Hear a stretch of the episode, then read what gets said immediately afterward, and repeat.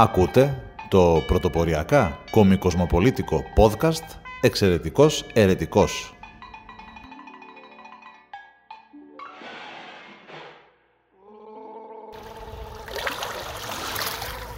Από το Καραμπουρνάκι Θεσσαλονίκης για κάθε μπαρμπουνάκι Ιωνίου, Αιγαίου, Πασών, Πελάγων, Λιμνών, Ποταμών και Ωκεανών.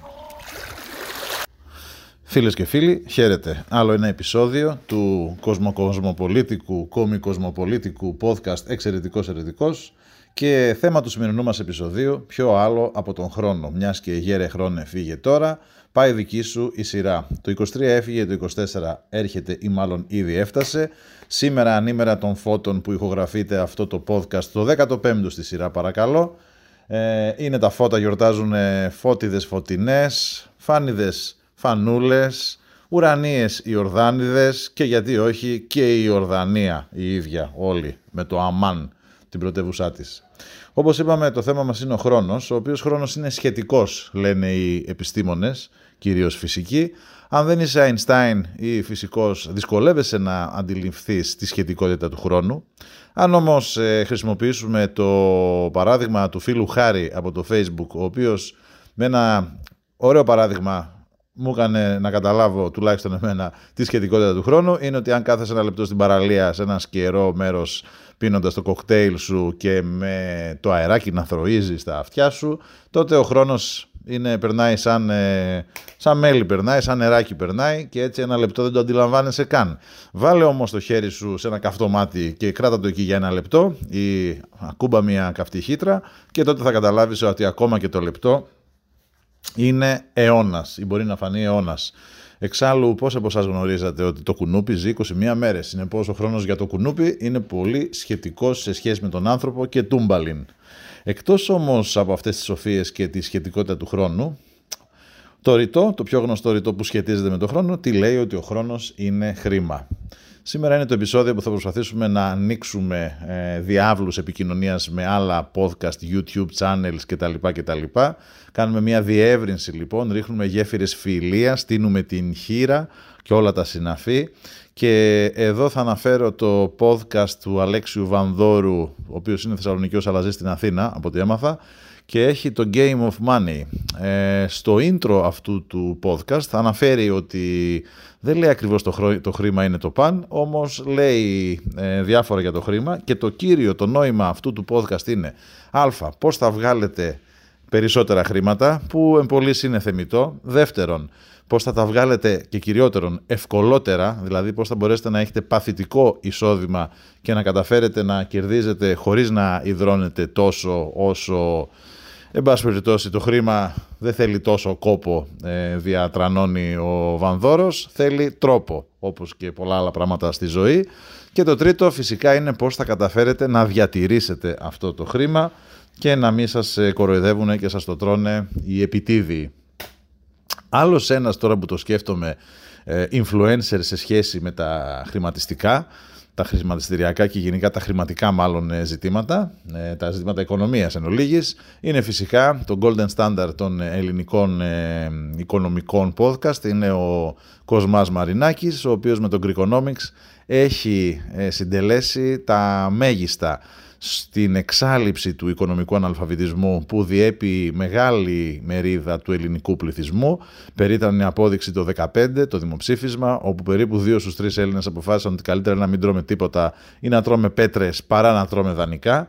Αυτό ήταν λοιπόν ένα περίτρανο παράδειγμα το οποίο ευτυχώς αφενός μεν ε, το προσπεράσαμε χωρίς ε, ιδιαίτερες ε, θυσίες, χωρίς ε, να έχουμε θύματα, γιατί το περήφανο όχι έγινε τελικά ένα ρεαλιστικό ναι και αφετέρου θέλω να πιστεύω ότι έχει γίνει μάθημα για μεγάλη μερίδα του ελληνικού πληθυσμού και καταλάβαμε ότι τα λεφτόδεντρα μαράθηκαν και δεν υπάρχει ούτε τζάμπα μάγκας ούτε τζάμπα μάσα. Ο χρόνος λοιπόν είναι χρήμα και εκτός από χρήμα ο χρόνος δυστυχώς φίλες και φίλοι είναι και ζωή. Αυτό μπορούμε να το αντιληφθούμε εάν σκεφτούμε ότι η περίφημη η διαβόητη μάλλον σύμβαση 717 που θα είχε σώσει αν είχε ε, συντελεστεί στο χρόνο της ε, στο χρόνο που προβλεπόταν η σύμβαση 717 λοιπόν του ΟΣΕ ήταν του 2014, προέβλεπε σε δύο χρόνια από το 2014, άρα το 2016, και άντε μία χρονιά ακόμα που πήρε παράταση το 17 θα είχε τελειώσει η τηλεδιαχείριση της γραμμής ε, του ΟΣΕ Αθήνα-Θεσσαλονίκη. Σκεφτείτε αν αυτό είχε γίνει εν ευθέτω καιρό όπως προβλεπόταν ή περίπου κάπου εκεί με την παράταση στα τρία χρόνια ή έστω στα διπλάσια από τον αρχικό ε, υπολογισμό που ήταν τα δύο χρόνια. Λοιπόν αυτή είχε συντελεστεί, είχε πραγματοποιηθεί στα τέσσερα χρόνια πόσες ανθρώπινες ζωές, ξέρουμε βασικά πόσες ανθρώπινες ζωές, σκεφτείτε όμως ότι όλες αυτές οι ανθρώπινες ζωές θα είχαν σωθεί. Κατά αντιστοιχεία τη δεκαετία του 80 και του 90, οι νεότεροι ίσως δεν τα θυμάστε, οι μεγαλύτεροι σαν και εμένα που πενινταρίζουμε όπου να είναι, θυμόμαστε ότι όταν ξεκινούσε ένα δημόσιο έργο, δεν τελείωνε σχεδόν ποτέ. Η περιφερειακή οδός της Θεσσαλονίκης κατασκευαζόταν για καμιά δεκαετία. Η Θεσσαλονίκης Αθήνας ε, παραδόθηκε το τμήμα από Θεσσαλονίκη μέχρι Κατερίνη και για να ε, παραδοθούν στην κυκλοφορία τα τέμπη πέρασαν περίπου άλλα 10 ή μπορεί και παραπάνω χρόνια. Σκεφτείτε πόσες ζωές ε, χαθήκανε άδικα επειδή αυτά τα έργα κάπου γραφειοκρατικά κολούσανε ή οι κακές γλώσσες λένε όχι εγώ ότι σε μίζες κολούσανε ή δεν ξέρω πού κολούσανε πάντως.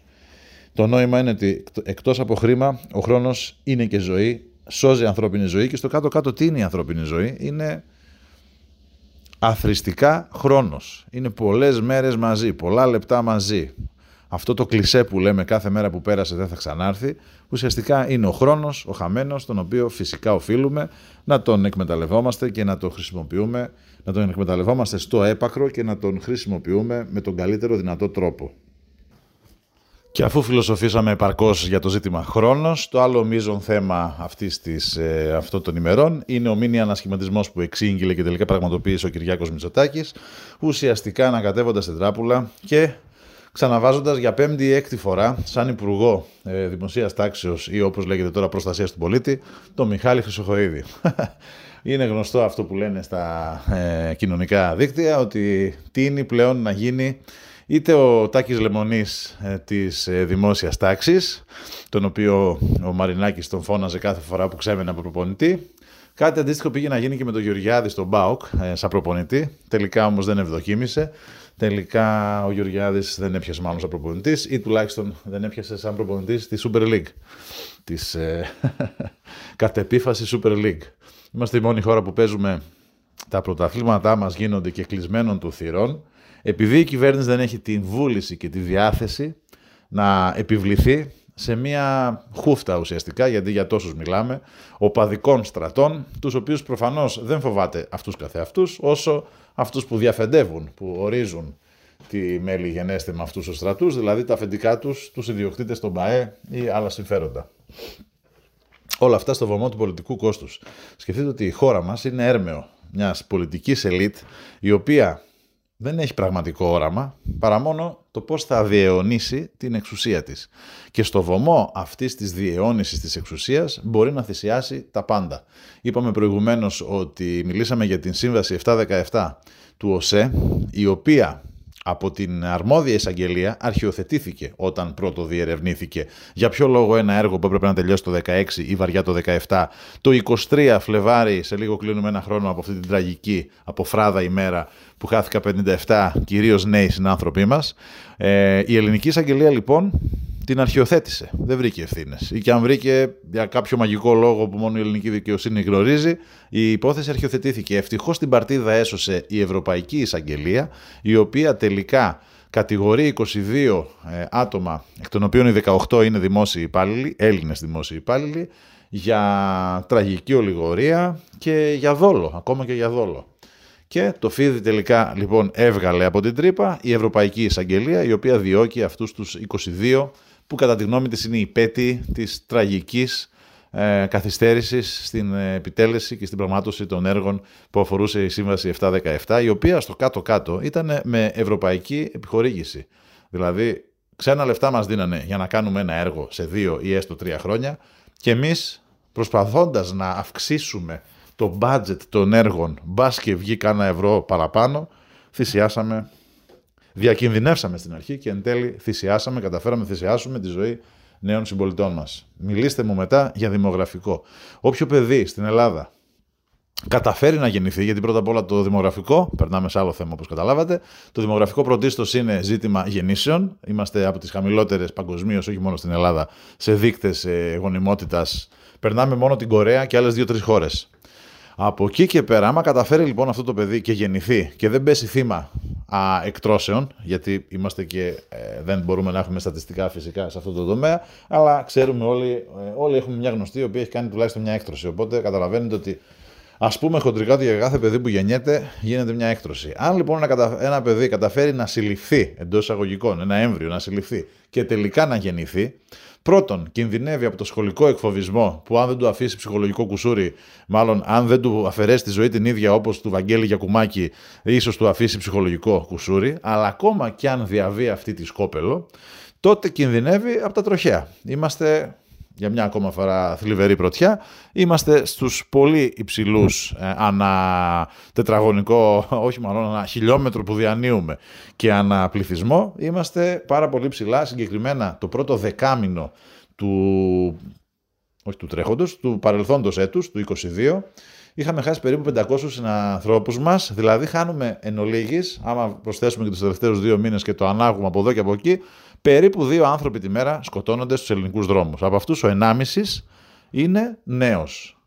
Άρα αν καταφέρει συλληφθεί και γεννηθεί και επιβιώσει του bullying και των άλλων ε, ε, της άλλης παιδικής, της λυπής παιδικής εγκληματικότητας ένα παιδί και τελικά δεν του πατήσει και κανένα αυτοκίνητο ή δεν καρφωθεί από μόνο του σε κανένα στήλο και το τελευταίο, η τελευταία προπόθεση για να πατάξουμε το δημογραφικό, αν μας ενδιαφέρει, αν δεν μας φύγει στην ξενιτιά αυτό το παιδί, είτε για να σπουδάσει, είτε αφού σπουδάσει για να πάει να κάνει καριέρα και να αναζητήσει ένα καλύτερο αύριο, ε, τότε αυτό το παιδί, αυτός ο ήρωας που θα πρέπει να το απονείμουμε μετάλλια και γαλόνια και συρίτια, αυτός μόνος του θα είναι αυτός που θα τραβάει το κουπί, αυτός κι άλλος 0,7 σαν αυτόν. Γιατί; γιατί στο συνταξιδοτικό που είναι ένα άλλο μείζον θέμα της εποχής και της χώρας μας, για κάθε έναν συνταξιούχο αντιστοιχούν 1,7 εργαζόμενοι. Αυτό είναι πάρα πολύ χαμηλό και του cut a long story into short, που λένε και στο χωριό του, του Shakespeare, αυτό αφενός μεν δεν είναι βιώσιμο και αφετέρου ακόμα δημιουργούμε ή δεν έχουμε άρει τις προϋποθέσεις που το δημιουργούν. Δηλαδή, βγαίνουμε σε σχέση με την υπόλοιπη Ευρωπαϊκή Ένωση πιο νωρίς στη σύνταξη και το ποσοστό αναπλήρωσης είναι από τα υψηλότερα. Δηλαδή, χοντρικά σας τα λέω, ένας Έλληνας αφήνει τη δουλειά του, πες τα 65-67 και παίρνει 1000 ευρώ και θα βγει στη σύνταξη, κατά μέσο όρο πάντα και στατιστικά μιλώντας, παίρνοντας 950 ευρώ. Αυτό είναι πολύ κοντά στο 1000. Για να καταλάβετε, ε, το αντίστοιχο ποσοστό είναι 77% στην Ευρωπαϊκή Ένωση, δηλαδή αν έπαιρνες 100 πριν τη σύνταξη, θα παίρνεις 77 με τη σύνταξη αφού βγεις στην Ευρωπαϊκή Ένωση, ενώ τα χαμηλότερα ποσοστά αναπλήρωσης τα έχει η Μεγάλη Βρετανία που είναι 33% και κάπου εκεί γύρω είναι η Αυστραλία και ο Καναδάς έχουν 50. Ενδεικτικά σας το λέω. Δηλαδή βγαίνοντας στη σύνταξη στην Αυστραλία και τον Καναδά, ουσιαστικά παίρνεις τα μισά λεφτά σε σχέση με αυτά που έπαιρνες την τελευταία μέρα που εργαζόσουν ή κατά μέσο όρο αν αθροίσουμε τα εισοδήματα που είχες όσο εργαζόσουν. Αυτό έχει αποτέλεσμα να δημιουργείται ένα αντικίνητρο να θες να βγεις στη σύνταξη, το οποίο φυσικά είναι πάρα πολύ καλό γιατί αν μπορείς να δουλέψεις, οι έρευνες, οι νευρολογικές έχουν δείξει ότι οι άνθρωποι που βγαίνουν στη σύνταξη έχουν μια ραγδαία κατά μέσο όρο πτώση στην λειτουργικότητά τους και είναι πιο επιρρεπείς στο να πάθουν άνοια σε σχέση με αυτούς που συνεχίζουν να δουλεύουν. Ακόμα και μετά τα 67 που είναι το όριο συνταξιοδότησης εδώ στη χώρα μας και γενικά είναι το σύνηθες. Το 67 είναι ένας ε, μέσος όρος.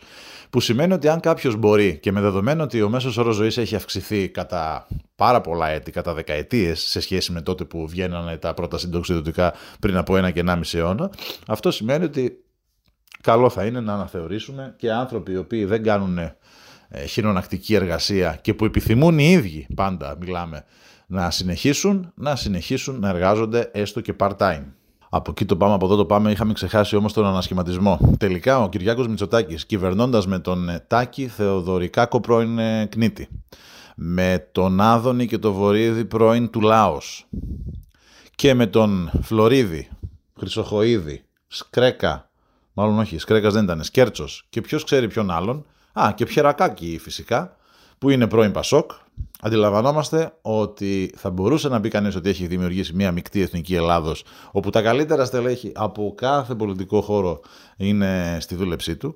Αλλά εγώ έχω να αντιτείνω ότι αυτό δεν λέγεται εθνική Ελλάδος, ούτε καν μεικτή Ελλάδος. Αυτό λέγεται υλικά από κατεδαφίσεις κατεδαφίστηκε, δεν υπάρχει. Καλά, το ΚΚΕ ποτέ δεν ήταν ισχυρή δύναμη, ποτέ δεν άγγιζε τα διψήφια ποσοστά. Ακόμα και τώρα που τα αγγίζει τα διψήφια ποσοστά, είναι δείγμα της απόγνωσης του εκλογικού σώματος, ο οποίος δεν ξέρει πού να διοχετεύσει την οργή, το θυμό και δεν βρίσκει εναλλακτική, εν πάση περιπτώσει. Αλλά από το κατακεκριμισμένο ε, Πασόκ πήρε τα πιο αξιόλογα, θα μπορούσε να πει κανείς τελέχη, όμως αγνοώντας, ότι από τα 50 χρόνια που είμαστε τώρα στη μεταπολίτευση, έχουμε μια ισοπαλία. 22-22 έχουν κυβερνήσει από 22 Πασόκ και Νουδού, έχουμε άλλα 5 που είναι σε Ριζανέλ και άλλος ένας που είναι οι διάφορες οικουμενικές, ο, ο παλαιό, όχι παλαιοκρασάς, πώς λέγονταν, ο Παπαδήμος και οι διάφορες ε, Ζολότας, ε, Τζανετάκης, όλοι αυτοί μαζί, ας πούμε χοντρικά ότι αθρίζουν γύρω στο ένα χρόνο.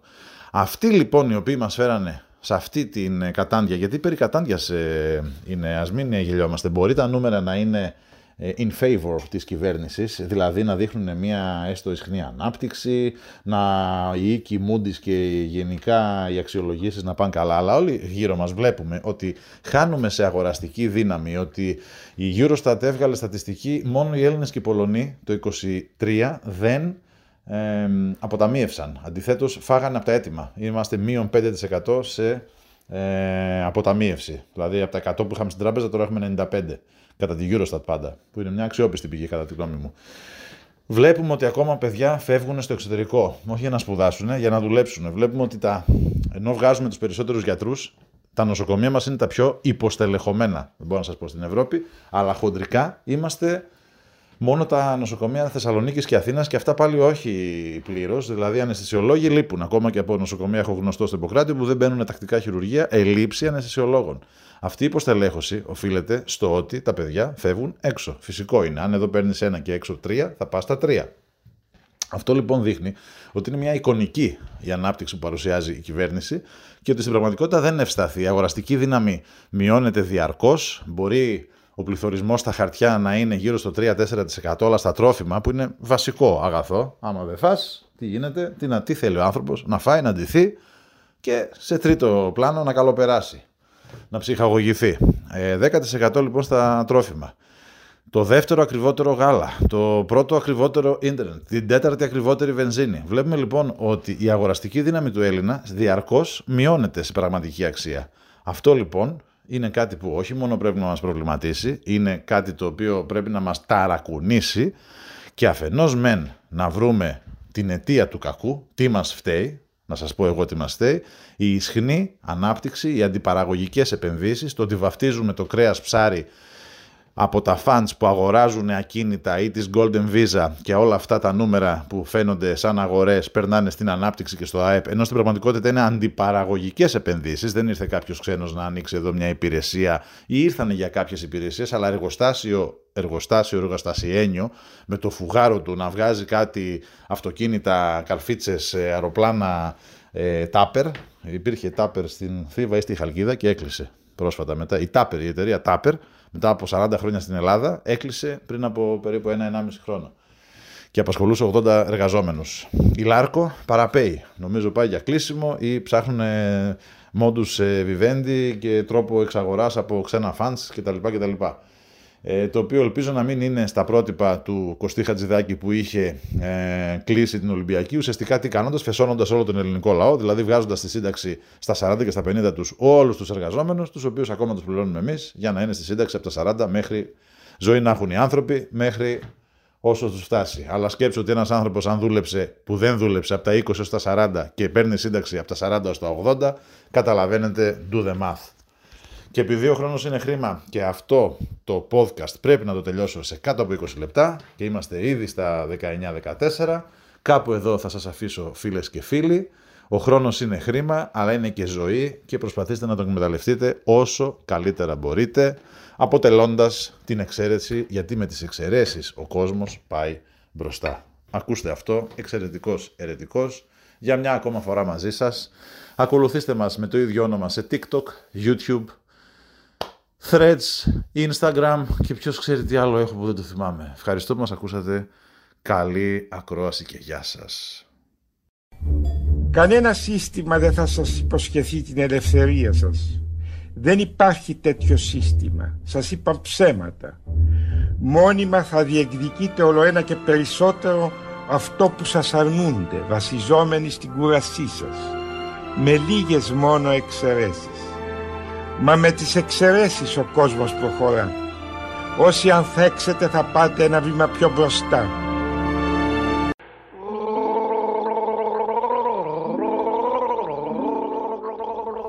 Ήταν το podcast «Εξαιρετικός Ερετικός».